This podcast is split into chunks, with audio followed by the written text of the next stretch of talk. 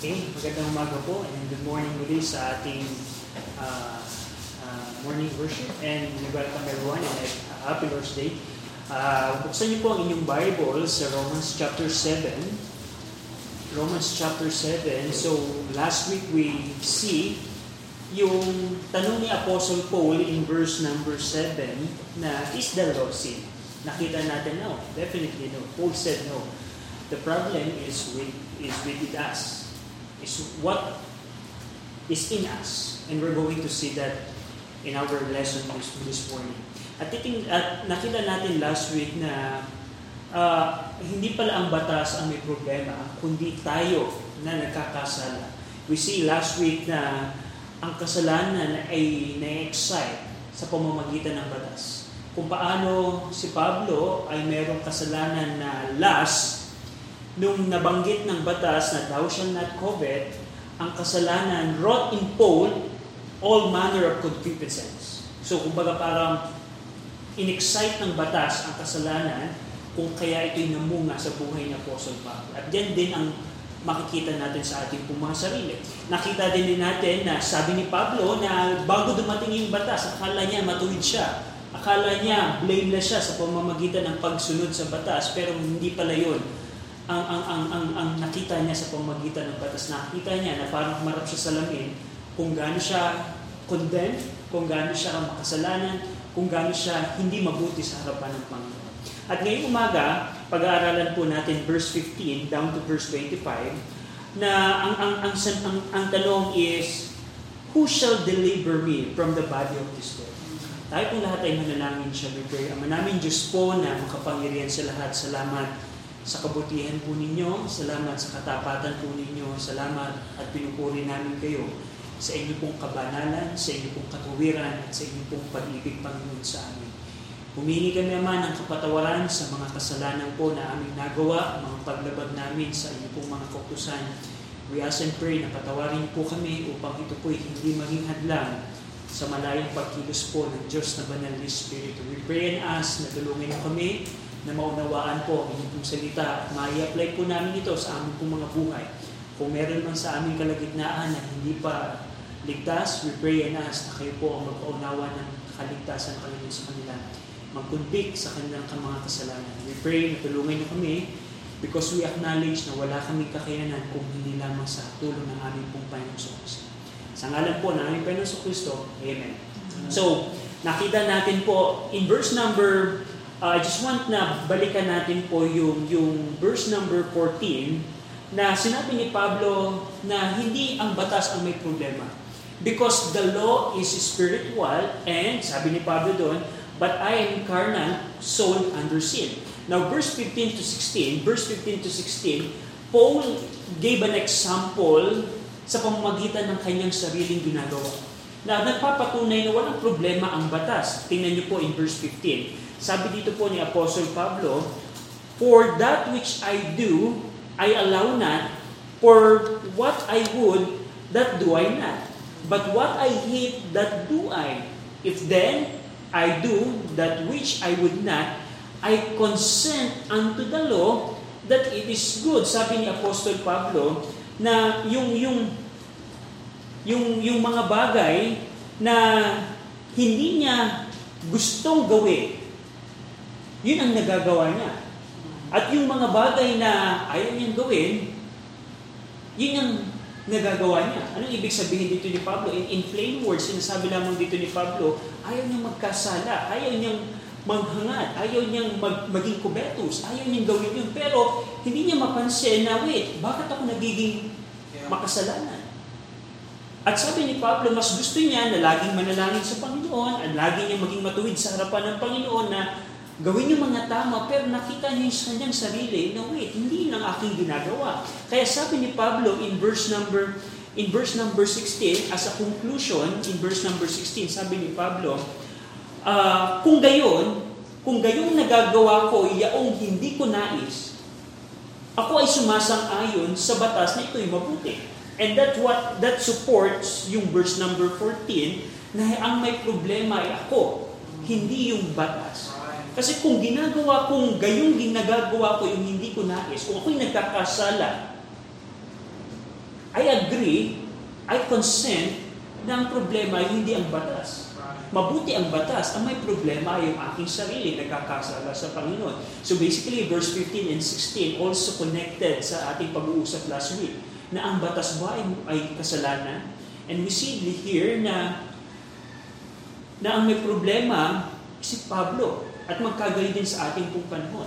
Wala pong problema ang salita ng Panginoon, walang problema ang batas. Tayo po ang may problema. Now, I, I just want also to highlight in verse number 15, verse 15 and 16, we see here na dinefine ng verse 15 and 16 ano yung carnality.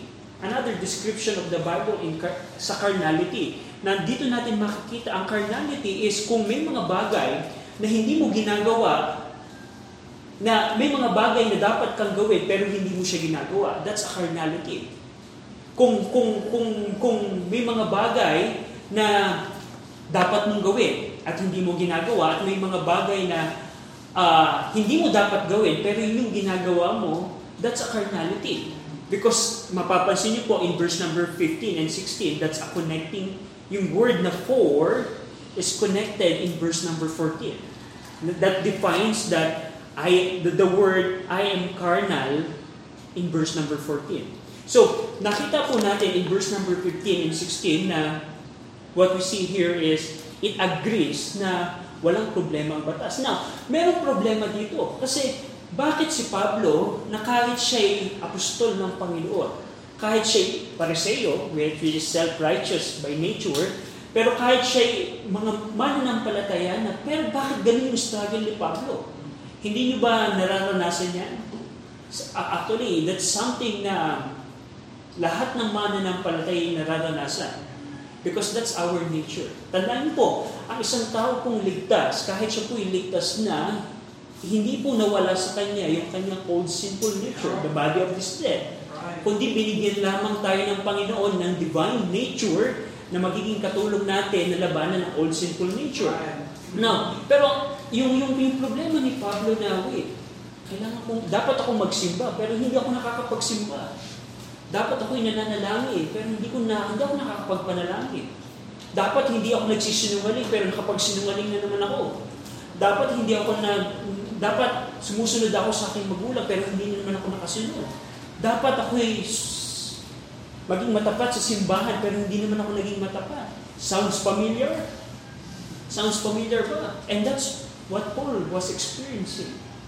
Now, anong problema? Now, titingnan natin, bakit ganun? Bakit ang hindi po tunay na, uh, na tandaan niyo po, kung ikaw ay naging kristyano, meron pong tinatawag na spiritual battle. And that's a daily battle na dapat nating paglabanan. Ang nakakalungkot po sa maraming mananampalataya, hindi nila hindi sila aware, hindi tayo aware na mayroong spiritual na labanan na parang gigising ka sa isang umaga na parang peace lamang, mapayapa. No, hindi po. Kung aware ka na merong labanan, that affects your daily life. At ang nakakalungkot, parang, parang kahit ako minsan guilty dito, na gigising ako ng umaga, gagawin ko yung mga dapat kong gawin, not knowing na merong spiritual battle. Right. Not knowing na not giving importance sa pananalangin, not giving importance sa pagbabasa ng salita ng Panginoon because we ignore na meron tayong spiritual battle meron tayong spiritual battle at yan ang dapat nating bigyan ng atensyon every day of our life. We need to know, we need to be aware na meron tayong spiritual na laban. Now, in verse number 17, sabi dito ni Pablo, Now, then it is no more I that do it, but sin that dwelleth in me.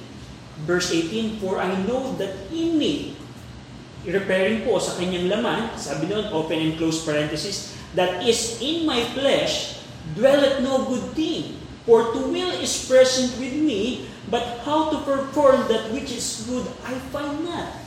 So dito natin makikita, in-explain ni Pablo in verse 15-16, bakit ganun?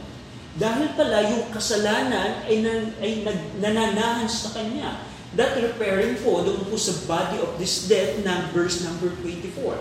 That is the old simple nature ng isang bawat tao. Ng bawat tao po. na kahit ikaw ay ligtas na, meron pa rin kasalanan or the old sinful nature na hindi mo inalis ng Panginoon sa inyo. Kaya nga, ang, ang, ang, ang buhay kristyano, napakalaga yung confession ay dapat pang araw-araw natin ginagawa, bawat kasalanan. In order to walk with God, napakalaga yung confession. Now, pero dito natin makikita, sinabi dito ni Pablo na na na in verse number 17 and 18, uh, verse 17 and 18, dito sinabi dito ni Pablo na hindi na ako yung gumagawa nito. It's no more I that do it. Dahil gusto kong gawin, sundin ang kalooban ng Panginoon, pero hindi ko siya nagagawa. Hindi na ako ang gumagawa nito. Kundi yung kasalanan na nananahan sa akin.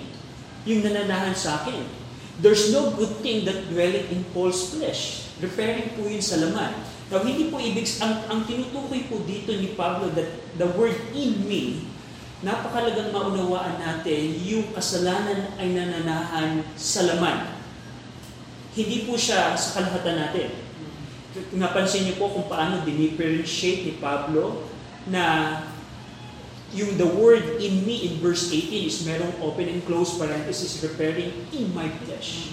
In my flesh. Kaya nga, Tandaan niyo po, kung ganun na lamang yung paalala po ng salita ng Panginoon na dapat hindi tayo lumakad ayon sa laman. Right. Kasi kung lalakad tayo ayon sa laman, yung kasalanan that dwells in your flesh ang palagi mong gagawin. And that's the reason why Paul, uh, the Bible emphasizes as well na huwag ka tayong lalakad in the flesh, kundi in the spirit, because yun po yung lugar kung saan merong law of God na nananahan. At mamaya titingnan natin po, hindi yung kasalanan ang nananahan. Now, but what we see here is, dinipay ni Pablo, kaya pala, hindi ako nakakapagsimba. Na dapat ako'y nagsisimba, pero hindi ako nagsisimba. Kaya pala, dapat ako'y nagbabasa ng salita ng Panginoon, pero nakalimutan ko na naman. Dapat pala, susunod ako kay nanay at kay tatay, pero di na naman ako nakasunod. Kaya pala, hindi ko dapat gawin yung bagay na to, pero nagawa ko na naman. Kaya pala dapat, hindi dapat akong magsisinungaling, pero nakapagsinungaling na naman ako. It is because of the sin that dwells in our flesh, in our body. In our body. So, ganun pa ang problema. Now, verse number verse number 19 and 20, sabi dito ni Pablo, For the good that I would I would I do not. But the evil which I would not, that I do. So another na, na, na problema, yung mga mabubuti, na dapat kong ginugusto kong gawin, yun yung hindi ko ginagawa. Yung mga masasama na hindi ko dapat ginagawa, yun ang ginagawa ko. So, it just the same wording ng, ng, ng, ng, ng nabanggit ni Pablo. Now, verse 20, Now, if I do that I would not, It is no more I that do it, but sin that dwelleth in me. Verse 21. I find then a law that when I would do good, evil is present with me. So merong batas dito in-explain si Paulo. Actually, this is the law of sin na kung kung merong mang ginagawa na dapat may mga gustong gawing mabuti si Pablo, nakita niya na merong kumokontra sa kanya na evil is present with me.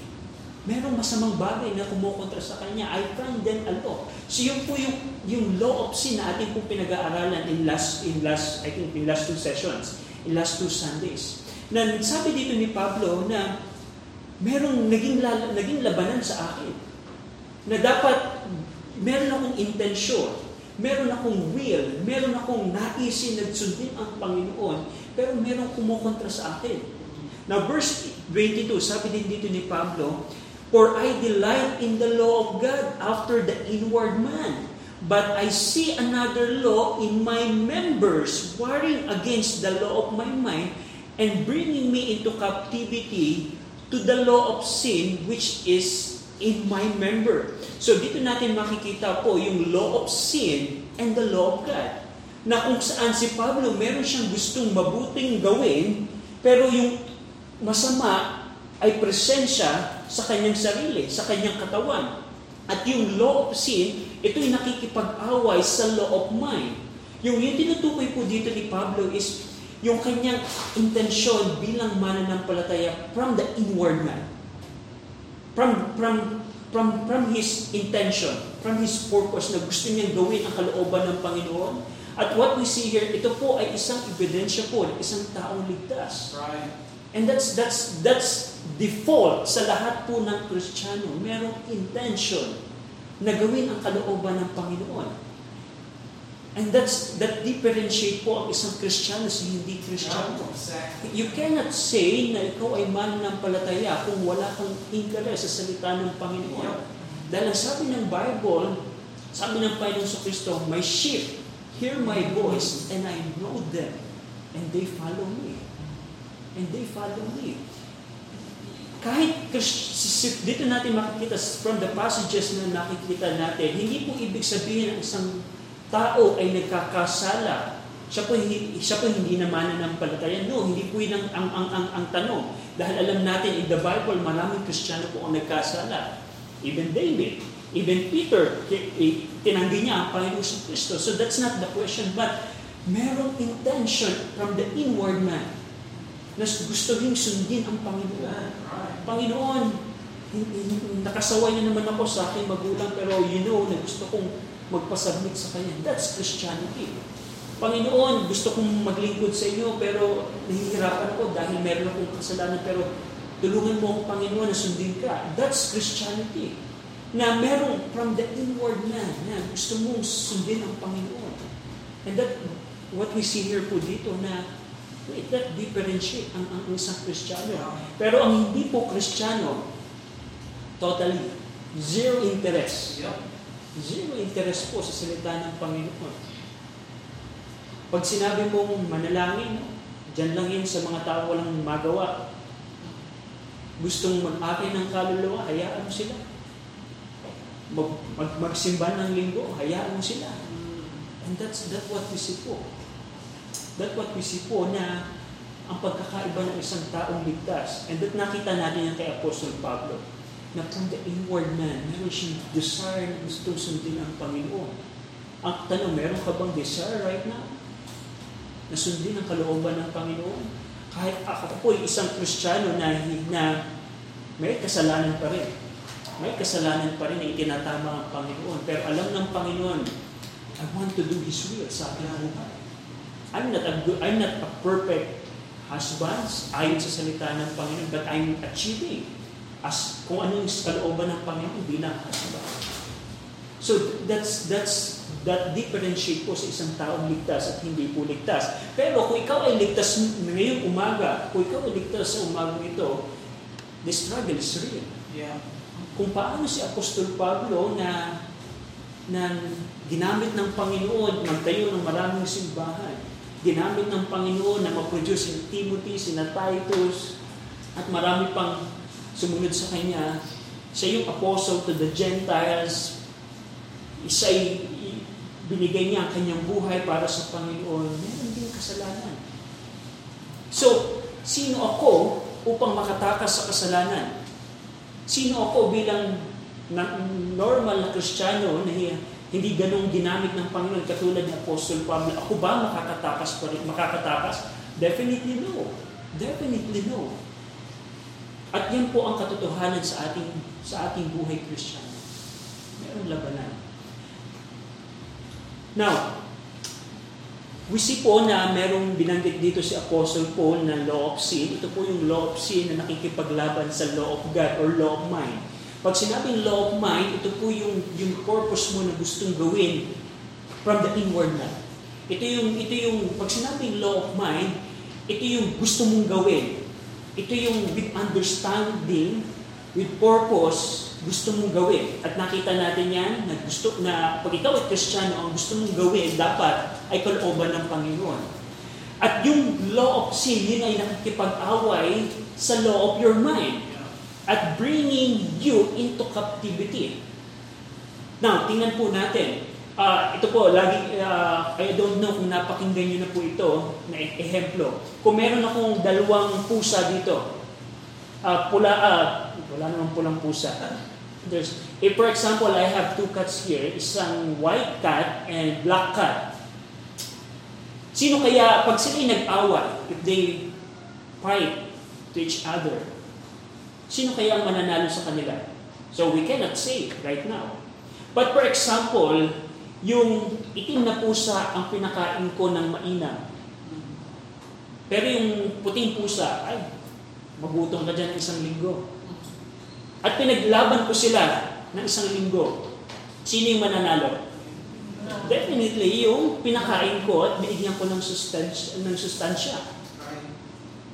At the same thing din po sa, sa law of sin, or, or the same thing din po sa old sinful nature, the sin that dwelleth in our members, at sa ating divine nature, sa ating sa ating sa ating uh, sa ating spirito. Kung ang lagi mong bibigyan ng atensyon sa iyong pang-araw-araw na buhay ay yung sin that dwells in your members, definitely, kapag ka ang temptation ay dumating, you will fall. You will bring into captivity. Pero kung ikaw ay isang alert na Kristiyano, you understand there's a spiritual battle. At alam mo na, na yung mga bagay na dapat mong gawin bilang Kristiyano, manalangin, mag-confess, mag, mag-meditate ng salita ng Panginoon, manalangin, mag-meditate ng salita ng Panginoon. Pag dumating yung temptation, sa tingin nyo, sino kaya ang mananalo? Yung puting pusa na lagi kong pinakain? O yung itim na pusa na hindi ko binibigyan ng importansya? That's the same thing in our Christianity. Very basic po. Na dapat natin bigyan ng atensyon. We see here po dito, sabi dito ni Pablo na sabi dito ni Pablo na merong labanan na nangyayari from the, sa ating sa ating buhay. We see here in verse number 23 na yung law of sin, it war it wars against the law of mind. And it brings us into captivity to the law of sin which is in our members. We see here po dito na in verse number 22, nakita natin na si Apostle Pablo, katulad ng maraming mga mananampalataya, meron siyang delay in the law of God. Ang ibig sabihin nito, merong desire sa Apostol Pablo na sundin ang kalooban ng Panginoon. That what we see po kanina, na default sa maraming, sa lahat ng mananampalataya, lahat ng anak ng Panginoon, by default, by nature, ay gustong sundin ang kanyang tatay. Dahil wala, maliban na lamang kung kayo lumalakad sa carnality, mababago na yung iyong atensyon. Pero by default, ang isang anak ng Panginoon gustong sundin ang kalooban ng Panginoon. I delight in the law of God after the inward man. Now, ang tanong dito ni Apostle Paul in verse number 24, in verse number 24, O wretched man that I am, how miserable man I am. At yan po, ang, ang, ang, ang, I can see myself like, that. Dahil maraming pagkakataon na alam ng Panginoon, alam ko na ito yung dapat kong gawin, hindi ko na naman nagawa miserable I am. And that's your situation kung hindi ka sumusunod sa Panginoon right now. You're a miserable man. You're a wretched man. That's how Paul defined himself. Isang Kristiyano na hindi sumusunod sa Panginoon. Isang Kristiyano na nagpapatuloy pa rin sa kasalanan.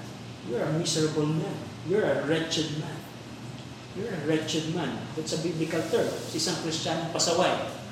O wretched man I, that I am. Ang tanong dito ni Apostle Pablo, verse 24, Who shall deliver me from the body of this death? The body of this death is the old sinful nature. The body of this death. This is the body of this death. Itong laman na ito, meron siyang gusto na laging suwayin ang Panginoon. Itong body na ito, tandaan niyo po, hindi pa ito ligtas.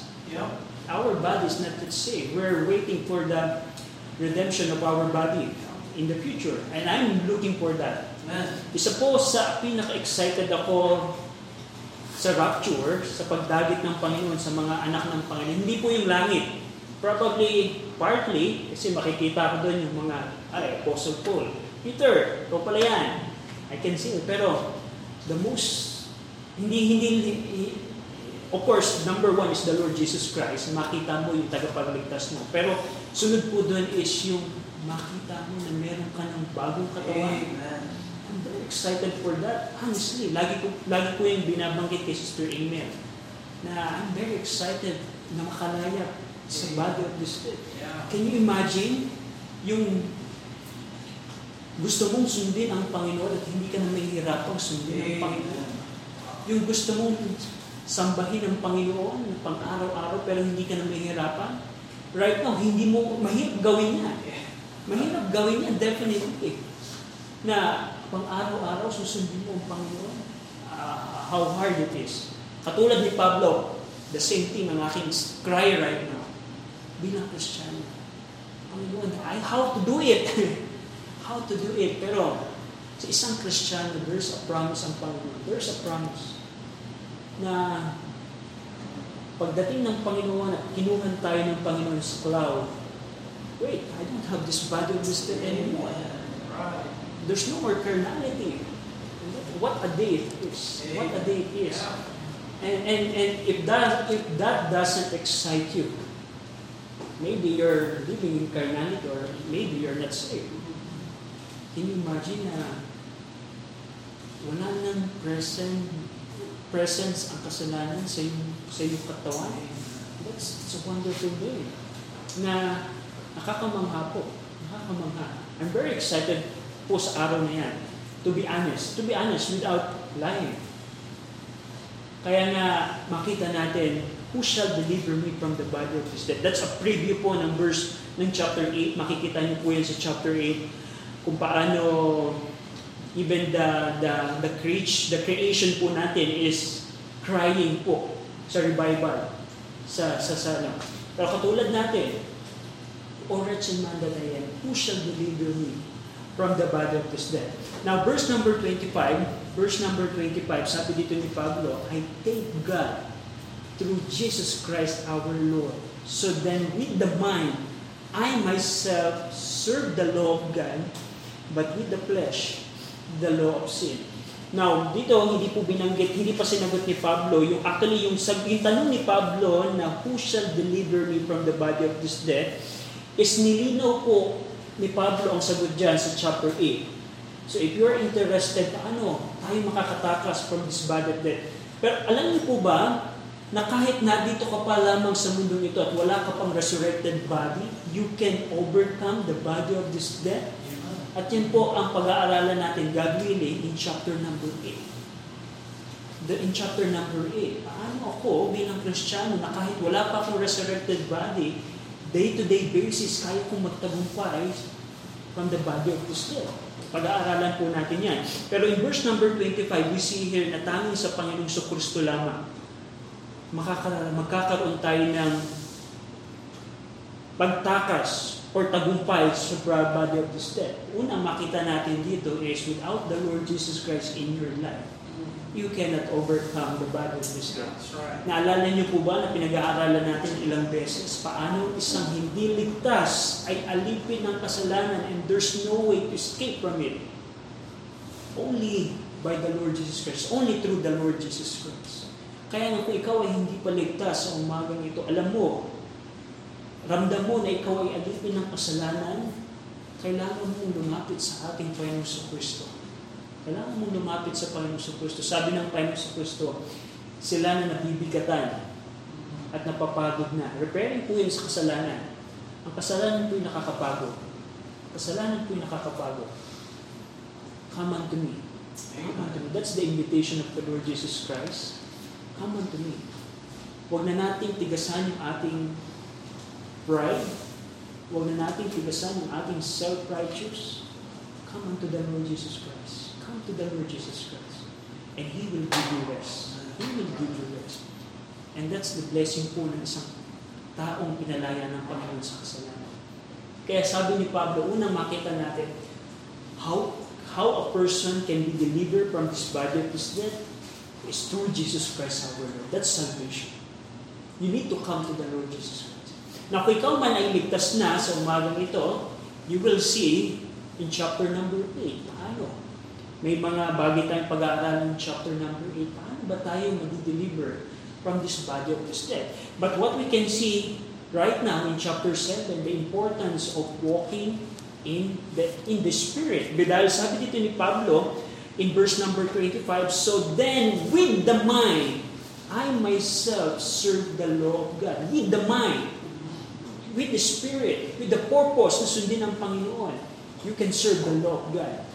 But with the flesh, kung ikaw ay lalakad ng pang-araw-araw sa iyong laman, susunod ka lagi sa gusto ng laman, you will serve the law of.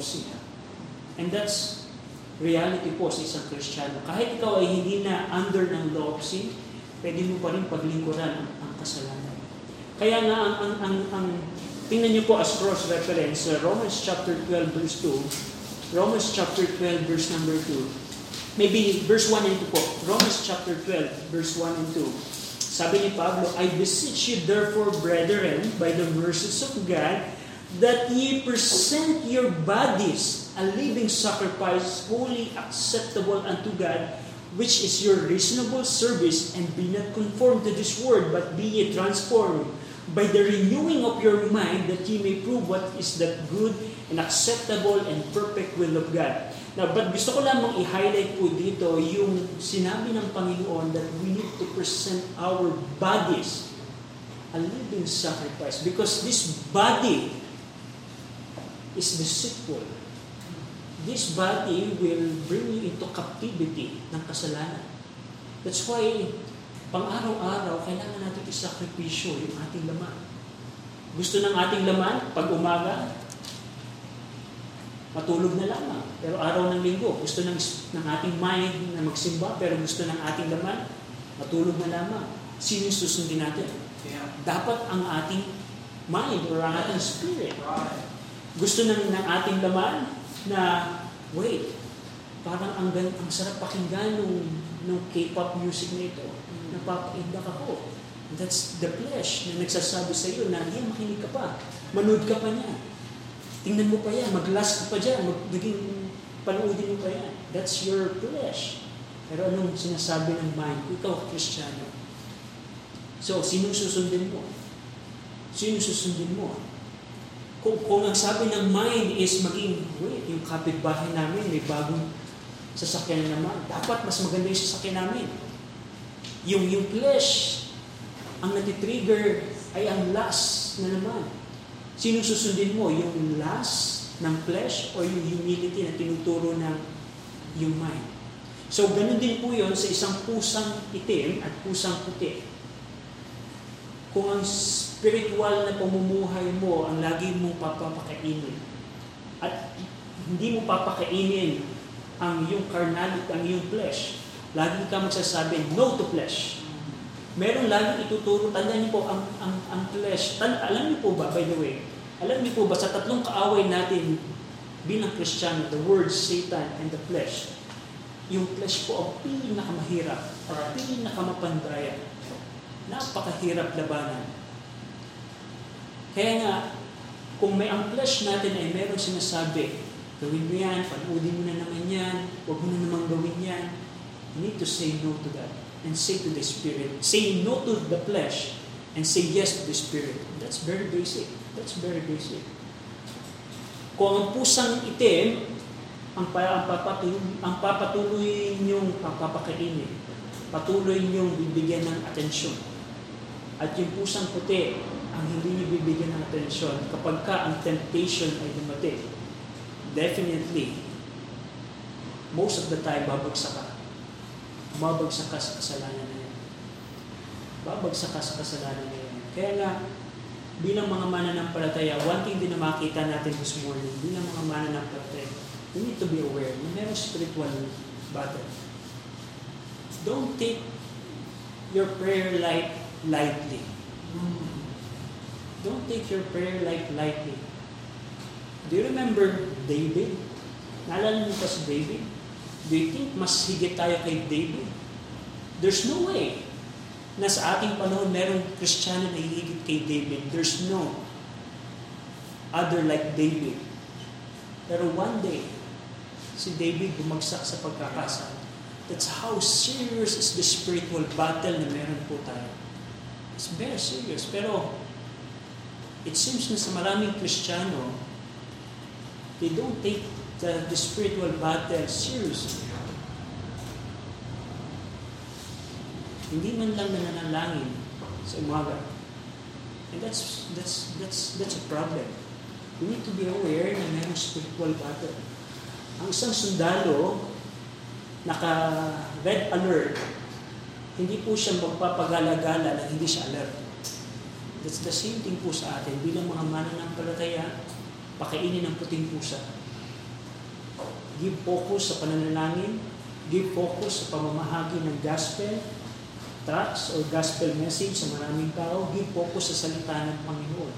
At kung ang, ang, ang, ang itim na pusa ay may sasabihin sa iyo, o panoodin mo na naman yan, manood ka na naman yan, gawin mo na naman yan, magsinungaling ka na naman, say no to that. And say yes to the Spirit. Tayo pong lahat ay manalangin. Shall we pray? Ama namin Diyos po na makapangyarihan sa lahat. We praise and thank you. Salamat sa inyo pong salita. Salamat Ama na sa gitna ng spiritual na labanan, meron kayong pag-asa na ibinigay sa amin sa pamamagitan po ng aming pong Panginoon Kristo. We praise you and thank you for the Holy Spirit. Salamat Panginoon sa Diyos na banal na Espiritu na patuloy na nagpapaunawa sa amin ng inyong pong salita, nagbibigay ng conviction, nagbibigay ng paalala sa amin. Pinupuri namin kayo, Ama, sinasamba sa ngalan po namin Panginoon sa Kristo.